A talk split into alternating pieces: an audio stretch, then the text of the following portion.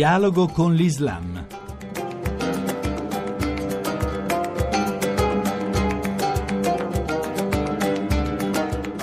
Bentornati all'ascolto di Dialogo con l'Islam da Riccardo Cristiano. Ha suscitato grandi emozioni e anche grande interesse la visita di Papa Francesco a Lesbo, in particolare la sua decisione di portare con sé in Italia tre famiglie siriane, tre famiglie musulmane, nel complesso dodici richiedenti asilo. L'operazione è stata gestita dalla comunità di Sant'Egidio, che ha fatto sapere che anche altre persone, tra le quali alcuni cristiani, erano state contattate ma non avevano ancora i documenti in regola per poter salire quel giorno a bordo dell'aereo papale, e quindi la scelta è caduta su quei tre nuclei familiari. Di questo parliamo con Nader Akkad, imam di Trieste, per sapere quale gli appaia il significato e lo spirito di questo gesto di Papa Francesco. Un gesto enorme che da siriano e da imam musulmano l'abbiamo apprezzato tantissimo. È un gesto rivolto al fenomeno degli rifugiati, degli immigrati in sé che, che arrivano da una situazione di un disagio incredibile. E il suo gesto è non un gesto eh, legato alla religione, se sono questi rifugiati musulmani eh, o cristiani.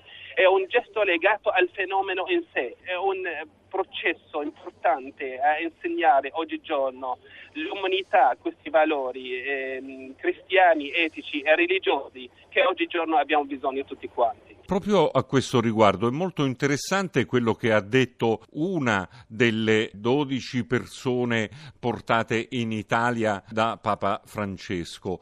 Lei, musulmana, ha detto: nessun leader arabo, nessun leader musulmano ha fatto nei nostri confronti quello che ha fatto il Papa. È una situazione incredibile, abbiamo una situazione di, eh, di rappresentanza purtroppo nei nostri paesi non unitari, abbiamo una difficoltà, dato di fatto questo i musulmani si rendono conto, ma ci sono molti leader religiosi musulmani hanno fatto anche dei gesti nel loro piccolo. Noi a Trieste abbiamo Abbiamo fatto un percorso di dialogo religioso, abbiamo voluto viaggiare su un due motonavette portando con noi eh, musulmani e cristiani in dialogo, abbiamo portato con noi eh, più di cinquantina di profughi e abbiamo pregato in mezzo della laguna d- di, di, di Marano e abbiamo gettato anche i fiori per ricordare quelli che non sono riusciti a salvarsi. Sono dei gesti, ma nel nostro piccolo sicuramente Papa Francesco con eh, il suo gesto è un gesto che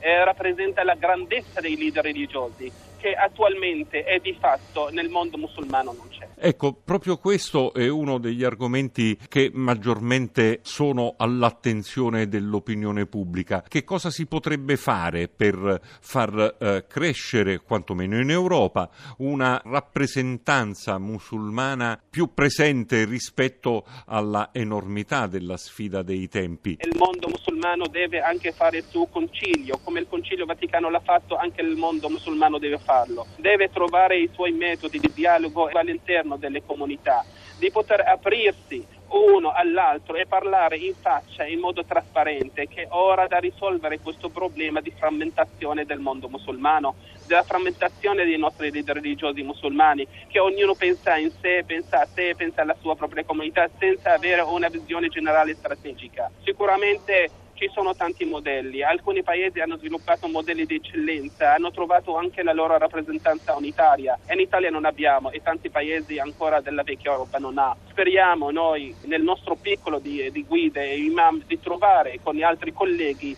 delle forme di rappresentanza in modo di risolvere questo problema e di dare una speranza anche alla comunità musulmana, che anche loro hanno diritto a trovarsi dietro una figura carismatica di rappresentanza religiosa.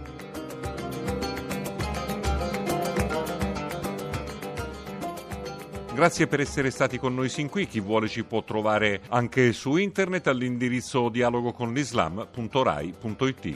Appuntamento a domenica prossima.